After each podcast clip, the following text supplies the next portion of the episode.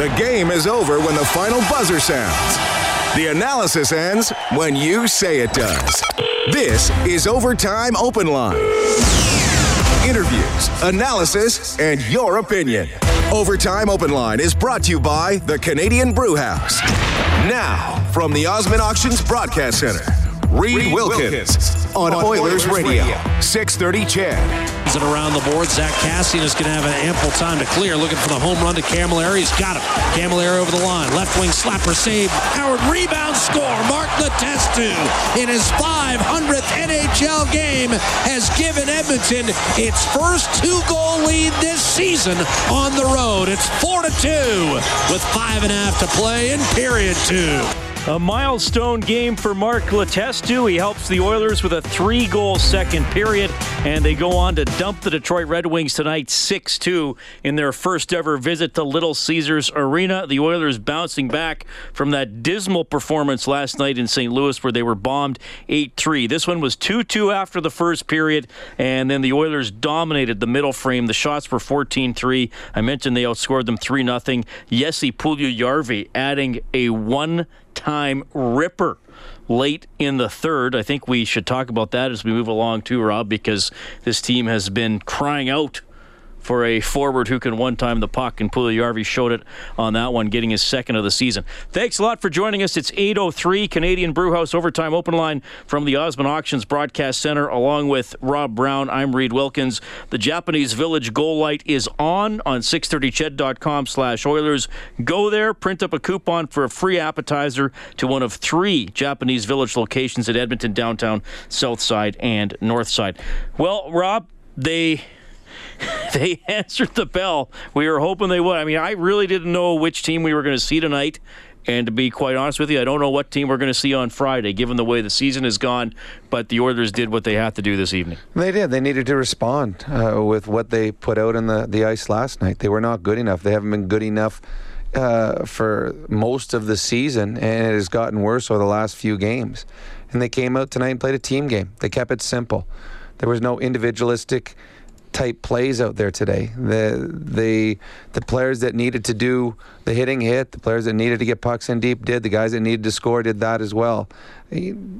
Sometimes you need to be embarrassed in a rock bog before you start going in the right direction. I think that Todd McLellan talked about the fact that there wasn't a lot of buy-in, or at least it didn't seem like there was a lot of buy-in in the stuff that they needed to do to be successful. And they came out tonight and decided, you know what we were doing wasn't working. Let's go do the things that we did to be successful last year, and they did that to a T. So, I mean, the Detroit Red Wings were not, the 1970 Montreal Canadiens. Quality of opponent makes a difference. But the Oilers were the better team. They needed to be. They were on the road. And to me, the biggest thing was the contributions from top to bottom. The Oilers have not had that in any game this season, where they could look up and down their lineup and say, okay, that line was good. That line was good. And all four of them were. All four lines contributed offensively. It just takes so much pressure off your top lines. And I think Cam Talbot needed a bounce-back game, and he certainly had one too. Talbot, 20 saves on 22 shots. Oilers outshot Detroit 28-22, including 20-11 over the final two periods. 14 different Oilers had at least a point tonight. Strome, Avitu, and McDavid, each with two assists, and we had that Mark Letestu goal off the top. Six different goal scorers for the Oilers. Back to Detroit. Here's Letestu. How did you see that one? I thought everybody came to play tonight. It shows up on the score sheet. All four lines get a goal tonight. I didn't think we gave up a lot. It was more like ourselves. There was a lot to prove tonight. St. Louis was obviously not the game that any of us wanted to put out there. I think this was the response we needed. I thought everybody showed up today with the right mindset, and we got the job done. More relief or satisfaction in your eyes for this one? It's not relief. We're going to win more hockey games. Satisfaction that some of the things that went on tonight, even their second goal, another bad bounce, finds a way in. It didn't deter us. We kept going after it and found a way to win a game where, people say we were quitting. This was an easy one to quit after getting that goal, and I thought the guys stuck with it and proved there's plenty of character in this room. It's one that you were able to play for Cam a little bit. He only faced 22 shots tonight. Not just Cam. We're playing for each other. We needed this game. There was a desperation and urgency. you know, probably earlier in the year than we're used to, but we put ourselves in this situation. I thought everybody, again, responded appropriately. I thought the game was played well where we needed to play, and you know, we didn't need the special teams to do it tonight. We got it done 5-on-5 where we got to be better, and we were. All right, that's Mark Letestu. Oilers beat Detroit 6-2. Letestu also our fourth star of the game for Missioner Allen Auctioneering. Check out maauctions.com for industrial and automotive sale dates. He scores in his 500th career NHL game. He referenced the second goal and Detroit scoring 1:35 left in the first period to tie it. And the Oilers have had trouble with goals late in periods this year. And he said a bad break. Cronwall shoots from a bad angle, hits Nugent-Hopkins in the back, and goes perfectly inside the goalpost. And I thought, you know, the Oilers had a pretty good first period. They bounced back quickly from a Detroit power play goal, and then you wondered which way it was going to go tonight. But the Oilers totally answered the bell in the second period. Yeah, they did a few times. You know, they give up a goal early in the game on a dumb penalty, a too-many-man penalty. They give up the goal, and right away they respond. And then they get better as the period goes on. And then a silly goal at the end of the period, just bad luck. And what we've seen as of late, when the Oilers had an unlucky bounce or a goal that they didn't feel should have gone in, they've wilted. Tonight in the second period, that was one of the best second periods they've played all year. Like, they dominated and dominated throughout their lineup. So there was response tonight. And you know, Mark just talked about it there. We were embarrassed by what we put on the ice last night. We had to be better, not just for the goaltender. All of us had to be. And they came out and they were. And it's something to carry over into the rest of this road trip. And we said the Oilers are in a span of playing teams that are currently outside the playoffs. So that if you're ever going to make a little bit of a run, now's the time to do it. The only way to win two in a row is win the first one. Well, they got that tonight. Now they can start looking forward to a good game in Buffalo. We'd love to hear from you tonight. You can get us at 780-496-0063. Oilers 6-2 over Detroit. Nurse, Maroon, Khaira, Letestu, Kajula, and Puljujärvi, the goal scorers this evening. We have Derek on the open line. Derek, thanks a lot for calling. Hey, guys. Hello.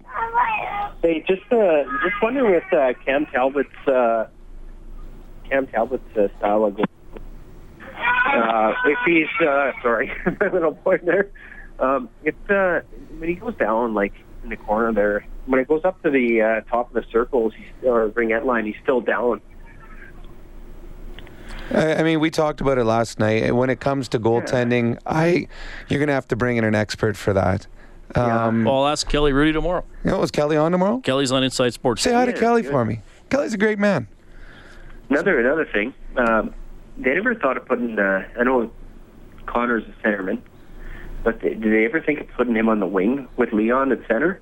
Well, more or less that's what they were. Yeah. I mean, when they played together, Leon and Connor, Leon was taking the majority of the face-offs, so he was more or less the centerman on that line. So, I mean, once the puck is dropped, you know, there's really no positions. Guys just go wherever they want. And whenever it was in the defensive zone, Connor and Leon would just, whoever was back first became the centerman down low. But for the most part, I think Connor was the winger on that line. Yeah. And Puljujärvi, that was quite the hit tonight. That was awesome. I hope that he gets on the power play and he can, you know, eventually take all due respect to Letestu, but he will be. That is the future for your power play is Puljujärvi on the off wing with his one-timer. We saw that tonight, what he's capable of doing. You know, I love Mark Letestu and what he does on the power play. I don't know if he scores on a one-timer from that far out, 5-on-5. I mean, very few players do. And that's one of the reasons Puljujärvi was drafted as high as he was. He's got elite offensive ability. It's a little slow in coming right now, but when it gets there, you will see him playing more, and you will see him on either the first or second power play unit. Yeah, and he got out there. The Oilers only had one power play today, and they had to switch the units around a little bit because Lucic was briefly getting treated there after he got that stick in the face. But, yeah, I mean, okay, it's the sixth goal in a 6-2 game with 1:05 left, so we're not going to pretend that the Detroit's intensity level was high. But I was glad to see Puljujärvi put himself in an open position, no hesitation, rip the puck, get it away quickly, because we've seen so many Oilers forwards in recent years, whether you want to talk about Yakupov, Eberle, some guys who are currently on the team, you know, either hesitate or whiff on it, and he got all of it. And like you said, that was barely inside the blue line, and he was able to drive it in. He's got a bomb. He is an absolute bomb. He's a big man, and he understands the mechanics of the one-timers. So, you know, that is another threat. And when you think about what the Oilers have on their power play with the McDavids, the Draisaitl's, the Nugent-Hopkins, all left-handed shots, looking for a right-handed guy to pass the puck to.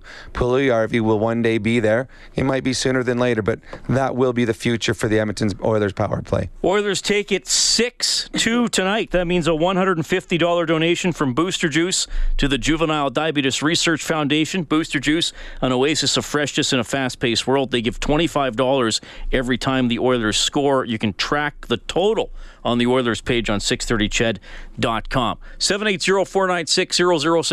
We're going to bring Mike on the open line. Hello, Mike. Hey, how's it going, guys? Doing well. Good. Happy with the game tonight. Real quick, do you think the Oilers' performance lately has anything to do with Todd just putting the lines in the blender? It's going to be pretty hard for guys getting used to playing with each other. Well, the Oilers were struggling for a while, and we got a number of phone calls from people complaining that the lines were not being changed. The Oilers went for the longest time with McDavid, with Maroon and Draisaitl, and Nugent-Hopkins with Lucic and whoever. So I don't think that's a problem. I think he gave those guys long stretches, a lot of rope before he made the change, and now he's just looking. Nothing was working, so now he's doing whatever he can to find chemistry. I think what you saw tonight might be something you're going to see for a while. I think that they have shown a little bit of consistency in the last couple of games. Well, the third period, they showed a little bit of offensive juice against St. Louis, and then again tonight. So I think you're going to see this for a little bit. I like Kajula with McDavid. Maroon wasn't with them tonight. It was Lucic, McDavid, and Kajula. I like Kajula playing there. I mean, you mentioned during the intermission 3 goals in 3 games, basically, with McDavid. One was shorthanded. But, I mean, we've talked to death about how the Oilers aren't overall a fast team, but Kajula has a little bit of quickness, and if he's able to get his shot off, he does present a bit of a threat there, and then it allows you to put Draisaitl probably with Nugent-Hopkins if you keep doing that. Yeah, no, he looked good tonight. The biggest thing playing with a superstar is when you get the opportunity, you take advantage of it, and Kajula has done that in the games that he's been there. He's got to continue. All right, Oilers take it 6-2. Goodfella, is that the name you're going by? That is the name. Okay, go ahead.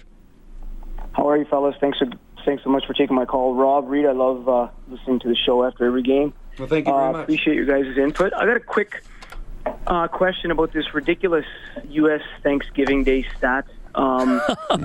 It's so stupid, and I was sitting there watching, you know, Tim and Sid, whoever it is, you know, talking about how that's such a big deal, and Spectre and all these guys. But, I mean, by that rationale, Vancouver and Vegas and L.A. and teams like that are going to make the playoffs. Well, I think L.A.'s making the playoffs. Did you see, sorry, good fella, did you see the board they put up during the game today on Sportsnet? No, what was it? Okay, so for the last 5 years, it's either been 12 or 13 of the 16 playoff teams were in a playoff spot on American Thanksgiving. So that's still 3 or 4 every year that weren't. Like, it's not impossible. But, and when you start thinking 12, there's probably 12 elite teams in the league that you could pick any time of the year, and they're going to be always in a playoff spot. So I don't think there's anything to do with that. I think it's just something that it's easy for the media to write about and talk about. And, yeah, it makes it interesting, because if you think about it, you've got... Okay, you can't, you know, I talk to people and they're like, oh, you know, the Oilers fluked out last year. You can't statistically fluke out over the span of like 80-some games plus 12 playoff games or whatever it is. That's not a fluke. That's a good team. So I think if you're a bad team and you're below that cutoff by Thanksgiving, sure, that holds some weight. The Oilers aren't a bad team. They're a good team that's been playing bad. Is that fair? Is that a fair comment? Yeah, I think I agree. I think that the Oilers are a playoff team. I do not think they are a team that would win the division or win the conference, but I certainly believe that they're a playoff team that has been underachieving thus far this year. Good fella, thanks for the call. If you're on hold, we're getting to you. You will also hear from Todd McLellan right away. Oilers take down Detroit 6-2. Canadian Brewhouse Overtime Open Line from the Osman Auctions Broadcast Center. Winter. This is the Canadian Brewhouse Overtime Open Line. Now, from the Osman Auctions Broadcast Center, Reed Wilkins on Oilers Radio, 630 CHED. Here's Tatar, lead pass, left wing, behind his man, and the Oilers are going to break out 3-on-2. Ryan Strome over the line, right wing, one-timer, Puljujärvi. Score! Yes, a Puljujärvi right on cue. We're just saying it'd be great if he could get it going. The icing on the cake tonight. Puljujärvi, a long one-timer late in the third period. Oilers beat Detroit 6-2. 2-2 after the first. Oilers owned the second period, went up 5-2, and then a pretty efficient third period for the most part. Cam Talbot bounces back with the win. 20 saves on 22 shots. Detroit used both goaltenders tonight. Jimmy Howard pulled after allowing 4 goals on 19 shots, and then Peter Mrazek went the rest of the way. He stopped 7 of 9. Wasn't that a Star Trek character? I never watched a lot of Star Trek, but wasn't there a character called 7 of 9 on one of the shows? I'm a Star Wars guy, not a Star Trek guy. I could text my wife and ask her. I have Star Trek friends, so I know a little bit about it. You got friends that were in Star Trek? Yeah, I William Shatner. You were tight with the Vulcans? His name's William. He played the captain. I can't help you either. I'm with Rob. Star Wars is infinitely better than Star Trek. It's not even close. Maybe Andrew knows. It's light years ahead of Star Trek. Maybe Andrew knows. Andrew, welcome to the show. Hey, guys. How are you? I pretty good. I got a question for Rob. He's played the game a lot. How many times has the team that had the most points gone on and win a Stanley Cup? Oh, we'd have to look it up. Yeah. I bet you it's the President's Cup. Maybe. I bet you it'd be less than 20%. I'm guessing. Why do you think there? Why do you think that is? Well. I don't know. I think during the regular season, I think a lot of it has to do with the health. The teams that have better depth seem to last longer than in the regular season and are able to overcome injuries. Yeah. I think it's the team that has the most fuel in the tank towards the end of the season. Well, yeah, that's goes true. On to win the Stanley Cup. Well, a lot of luck that comes playoff time. A lot you got whatever team stays healthiest. And I think, people shouldn't write the Oilers off because their tanks are still full. They haven't done nothing yet. I think they're gonna turn this thing around. You just watch. Well, we believe that they've got the ability to do it, but to win the Stanley Cup, you've got to make the playoffs. And right now, the Oilers are on the outside looking in. They have to have a little bit of a run here to get back into the playoff picture. All right. So since the NHL went to 21 teams, so since the Oilers joined in 79-80. The team finishing first overall has won the Stanley Cup 11 times. 1, 2, 3, 4, 5, 6. Yeah, 11 times out of, so what would that be, 30? There was one year that didn't happen, 36 years? No. Since what year? Since 1980. So that's 20, 37, 38 so years. So a little less than years. A third. So yeah, okay, there you go. Yeah. It's hard. It's hard winning the Stanley Cup. Yeah, and there's more teams. And sometimes you're first overall by a point. Mm-hmm. So it's not like you ran away with it. Yeah. 780-496-0063. We'll bring Alex onto the show. Hey, Alex. Hey, guys. How you doing? Doing well. Good. So, first of all, it's been a long time since I called the show. I was living in Edmonton at the time, and now I'm in Toronto. So I have to deal with Leafs media all the day. So, pray for me. Anyway, so last night, obviously, not a great game by the team. I thought it was a gong show by every definition in the English language. Tonight, I was more impressed with how the team responded, how they played both offensively and defensively. I liked a lot of individual performances. Ryan Strome, in particular, impressed me with, I think he put up, 2 points? 2 assists, buddy, yep.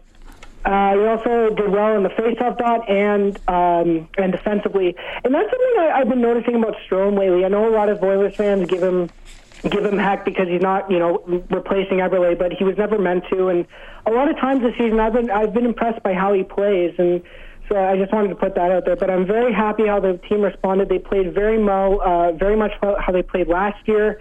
And I'm really hoping that they can continue this going forward. Yeah, thanks, Alex. We appreciate it. Yeah, I said last night, I'm not talking about a playoff chase or anything yet because they got to start winning 2 in a row, then 3 in a row. Remember, they only have one winning streak all season long, so hopefully they get another one against Buffalo. But look, first of all, they played well. Talbot stopped the pucks he needed to. They defended better. They hustled better. They played more in a straight line. and they played a team that's not as good as St. Louis. You know, I think Detroit is more of an average NHL team. Now, having said that, that's where you got to start getting your points. Well, having said that, too, this is a team that embarrassed the Oilers on home ice. So, again, this is a team the Oilers had trouble with, a team that has speed. And the Oilers have struggled at times this season against teams that are faster than them.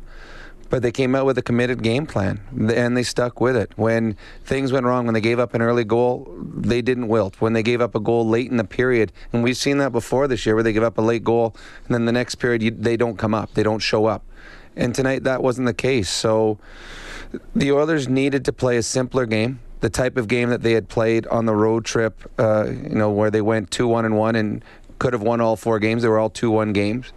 And tonight they came out and were much better defensively. The defense created offense. And a perfect example is Chris Russell in the third period not having a play, the second period, not having a play, and throws the puck off the glass. Connor McDavid chases it down, turns into a 2-on-1, then a 3-on-1. Kajula scores a goal. But it wasn't Russell forcing something. He's got nothing. He makes a smart defensive play, getting it off the glass and out, and it turns into a goal-scoring chance for the Oilers. They weren't doing that against St. Louis. They weren't doing that against Dallas, and they haven't done that a lot this year. They were forcing things. Tonight, they let things come to them, and they were much better because of it. 6-2, the Oilers take it. We have Joanne on the line. Joanne, thanks a lot for calling. Oh, hi. I wonder if I could ask Rob a couple of questions. First of all, when you talk about the leadership group, is that a group of players that get together or is the coach involved, or what did they do? And second of all, if you could give me an idea of what happened in the locker room before and between periods in a game. Okay, the good questions. The first, a leadership group. I've been on teams where the coaching staff will pick a group of guys and be the leadership group. It's usually the captains and assistants and a couple other veterans. And they usually like to have, a guy off the fourth line and, maybe the fifth or sixth defenseman, so that everybody is kind of represented when the leadership group meets. So what he does is he brings them in usually, once a week, talks about what's going on in the team, what's the pulse of the team, how the guy's feeling, what do you like about this, what do you like about that. And it gives the players a little bit of say in what's going on. It allows the coaching staff to see where their group is, how their group's feeling about the way things are going. And really, it builds a relationship between the coaching staff and the players. I played on too many teams where you had a coaching staff and you had a group of players, and there was no intermingling. And you just don't feel like a team that way. So I like when they bring leadership groups in, and it makes you feel important as a player that you've got a voice. Before and between periods, before the games, guys are usually got things that they like to take care of. Some guys will be very talkative. Some guys will be very focused. I play with a guy named Tom Barrasso that had his equipment set a certain way. You couldn't touch his equipment. If you walked by his stuff and bumped anything, he would absolutely lose it. Screaming at you, throwing things at you. I've got guys that are very loose. Guys that are drinking coffee, watching TV, reading papers, whatever it takes to get ready. Between periods is dictated on how the game is going. When the game is going well, it's a very loose dressing room, a lot of talking, a lot of joking around. When it's a game that things aren't going well, guys get a little more serious. And when it's going really poorly, then you'll have guys standing up and saying, okay, you've got to be accountable for this. You've got to be accountable for that. I've got to be better. And so it's all dictated on how the game is going. All right, it is 8:29. We got a quick news and weather update. Todd McLellan is coming up next. We got Bob, Mike, Tony, and Derek on the open line. Room for you if you want to call 780-496-0063. Oilers get a Motown victory, 6-2, Canadian Brewhouse Overtime Open Line from the Osman Auctions Broadcast Center. This program is brought to you by the Furnace Family, Edmonton's furnace replacement experts. Call 780-4FAMILY or visit furnacefamily.com. Today's United Cycle's annual Black Friday Locker Room VIP event. Save up to 60% on bikes, baseball, snow sports, hockey, and more. Not a locker room member? You can join at unitedcycle.com or in-store to receive your exclusive invitation. Don't wait. The Black Friday VIP event is today only. Live from the Osmond Auctions Broadcast Center, this is the Canadian Brewhouse Overtime Open Line on Oilers Radio. 6:30 chair. And the Red Wings last year missing the playoffs for the first time since 1990. Off the draw, Draisaitl maintains puck possession as he enters the zone. Backdoor play, beautiful backhander, score! 5-hole. Patrick Maroon has given Edmonton the lead 2-1. Patrick Maroon scoring in the first period, his sixth of the season. Draisaitl and Ovitu, the helpers, that made it 2-1 Oilers. The Wings would tie it and then not get anything else. The Oilers scored the final 4 goals of the game and beat Detroit 6-2. Edmonton improving to 8-12-2 on the season. First win here on their 5-game road trip. They're 1-2 with Boston and Buffalo still to come. We're going to go to more phone calls in a second here, but back to Detroit. Here's head coach Todd McLellan. You can almost check all of it off because of what you got out of your team tonight? That's probably a good way of putting it. We played the type of game that it takes to win in the league. We made plays when they were there. We managed the puck and chipped it out when the plays weren't there. We had good shift length and good line changes. We blocked shots. We were responsible all over the rink, and it took everybody. And it's a good lesson for us. We have to bottle that up and use it in Buffalo on Friday. Got goals from guys that don't normally score. It was one of those games where you didn't need Connor, you didn't need Leon to be leading the way. No, we needed them, but they didn't have to.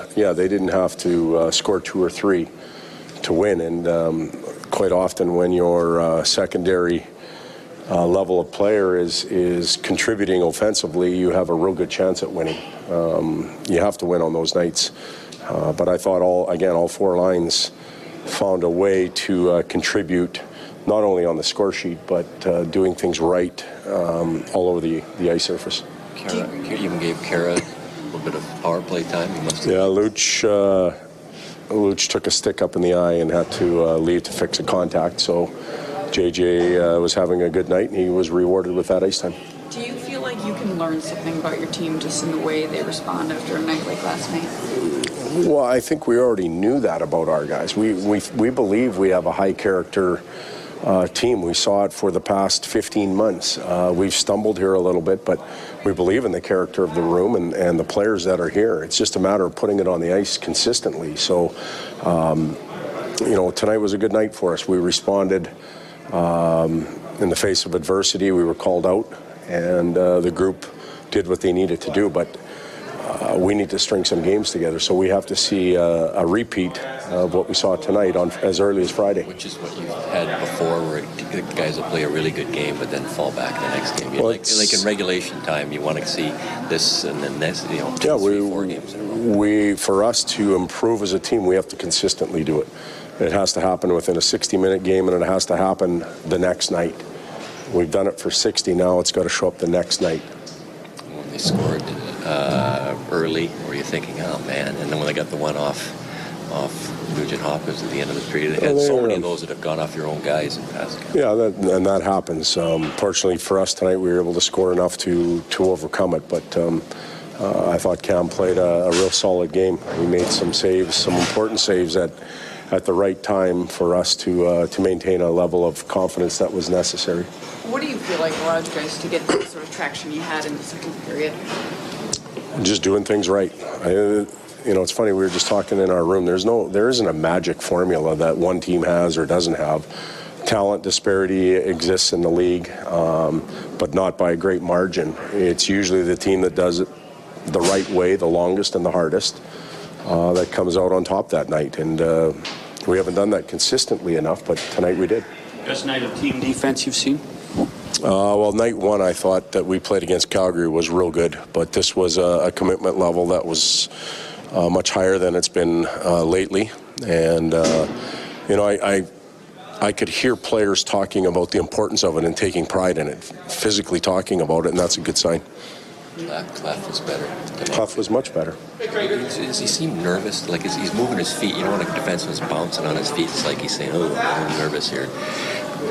Mistake, jitter. Well,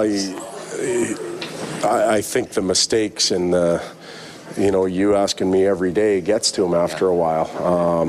So he's living with that. I know. You got to find a different player. But he hears that. He feels it. He's human. And, so he carries that with him. But the only way he's going to get through it is play himself out of it. And tonight was a good step in the right direction. Well, poor Jim Matheson. He's just trying to ask about the players.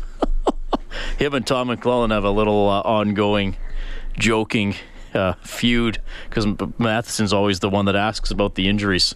So sometimes when Todd comes out, McLellan will just look at him and say, Jim, you doing the injury question today? Or if Matheson's not there, he'll look at the rest of it and say, who's going to ask about the injuries now that Matheson's not here?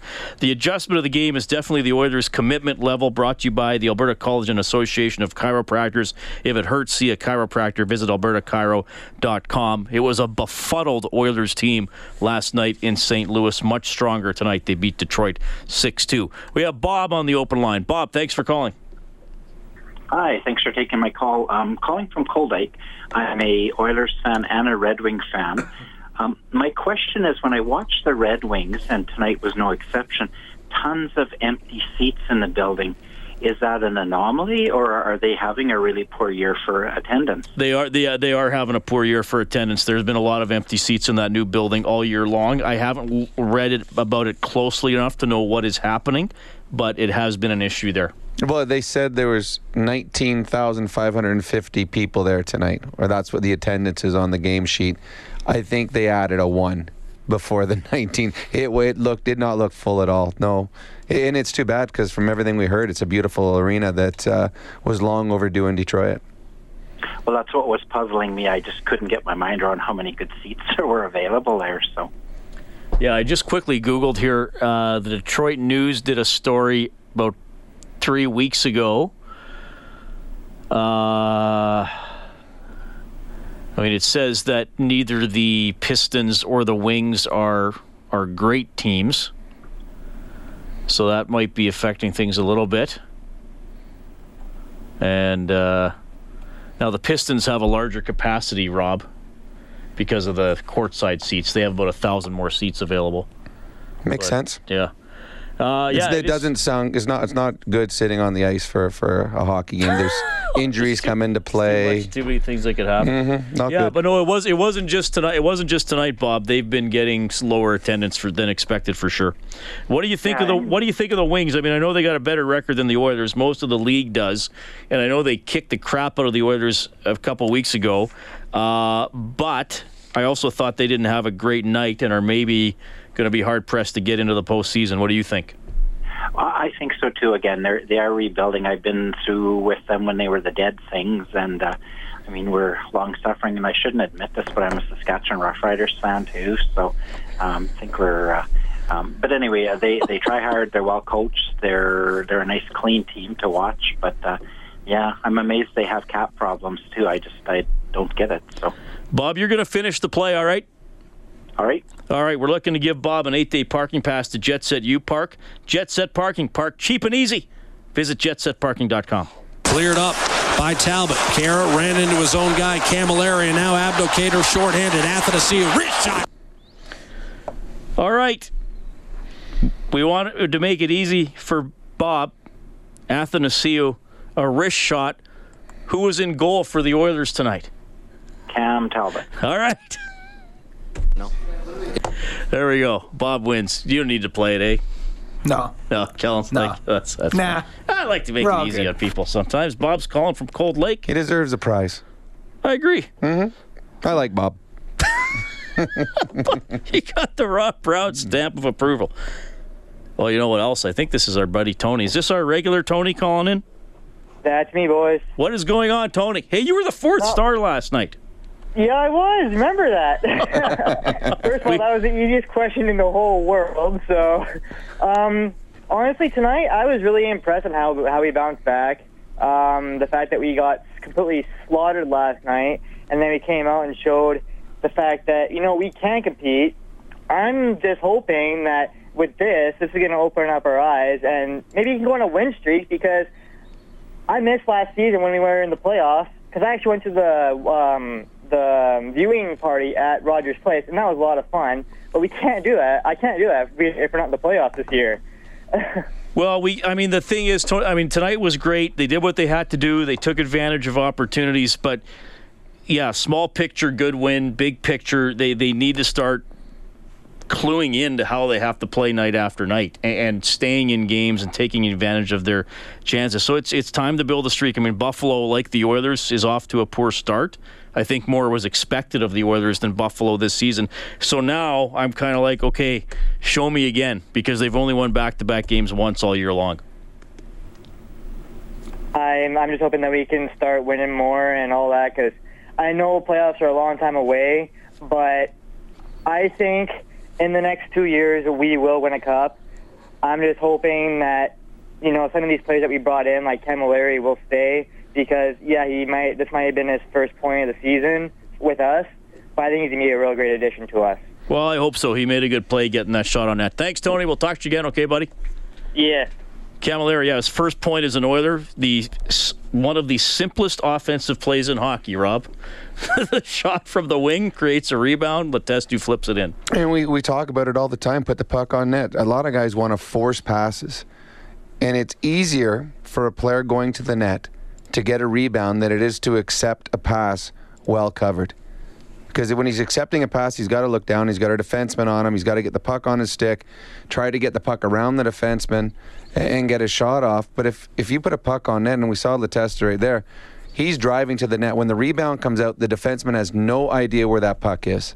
You have an advantage as the offensive player because you get to see it first. And when you put the puck in the right spot, and it was a good, hard, strong shot, low on the ice that forced a rebound, that was not been able to be controlled there, it allows your offensive partner to go in there and sniff out a scoring chance, and that's what Letestu did. So a smart play by a veteran player, and that line I thought was very good tonight, as all four lines were. They all were able to create. Oilers win at 6-2. Montreal has just scored with the goalie on the bench in Nashville, 2-2 with 56 seconds left. We'll check the Advantage Trailer Rentals scoreboard when we get back. We'll bring in Jason on the open line. Oilers win 6-2. Canadian Brewhouse Overtime Open Line from the Osman Auctions Broadcast Center. This is the Canadian Brewhouse Overtime Open Line. Now, from the Osman Auctions Broadcast Center, Reed Wilkins on Oilers Radio, 630 CHED. Those two, a little miscommunication, turned it over. Strome plucks the puck off the boards. One-timer, OV2 had it blocked. Rebound Strome with Wilson down and out. Centers, Khaira shoots and scores. 3-2 Edmonton. Turns out to be the game winner tonight. Oilers beat the Red Wings 6-2. You'll hear from Jujhar Khaira in a minute here, but first on the open line, we have Jason standing by. Jason, you're on with Rob and Reed. Hey, how you guys doing? Doing well. Hey, so first of all, I don't have a lot to contribute because I'm not really hip to all the hockey lingo and all that stuff, but first of all, what do you think it is? Like, nothing's really changed with the team since last year. Like, why is it that... they're kind of generally sucking, except for last night, of course, or tonight. I think we talked about it a lot last night, but I think a whole lot has to do with the expectations, the pressures. Last year they were an underdog team, and it's easier playing as an underdog when the expectations are very low. This year they started the season as a lot of people were picking them to be Stanley Cup finalists or champions. The Vegas odds makers had them as very high odds to win the Cup. So I think those expectations and... over the course of the summer, I think they may have forgotten how hard it is to win and the price that you have to pay. And I think that they're just starting to learn that again. And they're learning when they don't pay the price like they didn't in St. Louis and they didn't in Dallas, they're going to be embarrassed. And tonight they came out with a much different effort. Secondly, I'm kind of a superstitious guy, and this is kind of a little lighthearted. The last time Popeyes offered free food if they won, well, they won. And tonight, I mean, you say knuckle puck, and I knew as soon as I heard Popeye sponsored that, I was like, yeah, they're going to win tonight. So, Jason, I gotta tell you a secret. I think Bob only reads that when they win. I think the promotion is always there, but they only read it when they win. Just like how we only turn on the goal light when they score 5. You know what I mean? All right, guys. Sorry to ruin it for you. Hey, that's okay. I'm getting some free food tomorrow. Good man. Good stuff from Jason. We'll go to Blake on the open line in a second, but I want to bring in Jujhar Khaira. Here we go. What we saw yesterday in St. Louis? Definitely, yeah. I mean, it was hard to sleep last night after a game like that in St. Louis, and you know, we had a nice meeting today to bounce back, and you know, we. we came out right away. We had a good road first period, and then we built off that the rest of the game. 14 guys hit the score sheet, every line scoring, defensemen scoring. What does that say to you about this group right now? That just, you know, I think we're most successful when everybody pitches in, and just a game like this, it shows that everybody can pitch in, and, you know, it gives confidence to everybody on the team. You know, you're not hesitant to pass to certain guys in certain areas. You know, everybody can pitch in. Can't always be Connor either, Connor or Leon or somebody. Sometimes the other guys got it. They can have a night where they're not big on the score sheet. You guys are. Right. Yeah. Exactly. You know, they're our leaders, and for most of the part, they're going to lead the way. But you know, we, the rest of the guys, we're going to try to pitch in as much as possible and help the team. You get more work. It looks like the coach is getting a little more trust with the coach. You're playing on the third line, not the fourth line now. Is that the way you feel? Yeah, you know, I'm starting to play in more and more situations, and got some power play time too. Yeah, I got a lot. I got some that was good, but yeah, you know, I think it's one of those things. You know, if you're playing well, you're gonna play, and that goes for anybody. And I'm just trying to take it game by game, trying to stick to a simple game. And you know, that's the coach's decision. Whatever he decides, I'm going to play. Good game for Jujhar Khaira, second of the season. Oilers beat Detroit 6-2. Quick look at the Advantage Trailer Rentals scoreboard. Everybody except St. Louis playing tonight, and then there are no games tomorrow. In overtime, Montreal and Nashville are tied 2-2. We're watching it right now. The Panthers beat the Leafs 2-1 in a shootout. Bruins over the Devils 3-2 in a shootout. Tampa Bay knocks off Chicago 3-2 in overtime. The Avalanche lead the Stars 2-0 after 2. Sharks up 2-0 on the Coyotes after 2. In the first, Golden Knights and Ducks are scoreless. Same deal with the Jets and the Kings. Minnesota outscores Buffalo 5-4. The Islanders knock off the Flyers 4-3 in overtime. Beauty set up by Tavares to help the Islanders win. Vancouver wins 5-2 in Pittsburgh. The Capitals win on home ice 5-2 over the Senators. Rangers rout the Hurricanes 6-1. And in overtime, Columbus edges Calgary 1-0. Woo! Howitzer there in Columbus. Oh, did you see it? Exciting one. Yet. No, I haven't seen it either. We got Blake on the line. Blake, go ahead. Hey guys. What's up? Yeah, good bounce back win from last night's performance. So yeah, it was a pretty good bounce back win, but. Yeah, for sure. You got a question for Rob? I think we lost him. All right. Well, it was a good bounce back win. That's accurate. Much needed. Much needed bounce back win. I mean, they played a much more responsible game. They played a much more north-south game. They made quicker play. And, like, Detroit has fast skaters. Mm-hmm. And I do agree that the Oilers are a below-average team with speed. But you still see if you play responsible and anticipate and get to the right spot. I mean, it's not impossible to win if you have a somewhat slower team. No, you anticipate better. You make smarter plays, but I think the biggest thing is you go north-south. If you are a team that's not as fleet of foot and you're going east-west a lot, well, that just made you a lot slower. And the Oilers were much better taking the puck going north-south. I thought they were also much smarter at the offensive blue line tonight. I don't know how many times against St. Louis, they turned the puck over and it came back the other way. Tonight, they were much better. They got pucks in deep. They got pucks in behind the defenseman. They made the right plays at the right time. It was almost like a light switch went on tonight and said, okay, you know what we've been doing hasn't been working. Let's go back to the way we were supposed to do it, and tonight they did. All right, the Oilers take it 6-2 over Detroit. Next broadcast on 6:30 CHED on Friday. Oilers at Buffalo, 3:30 face-off show. Game will start at 5. Save times as today. You can get more on the Oilers on 630ched.com.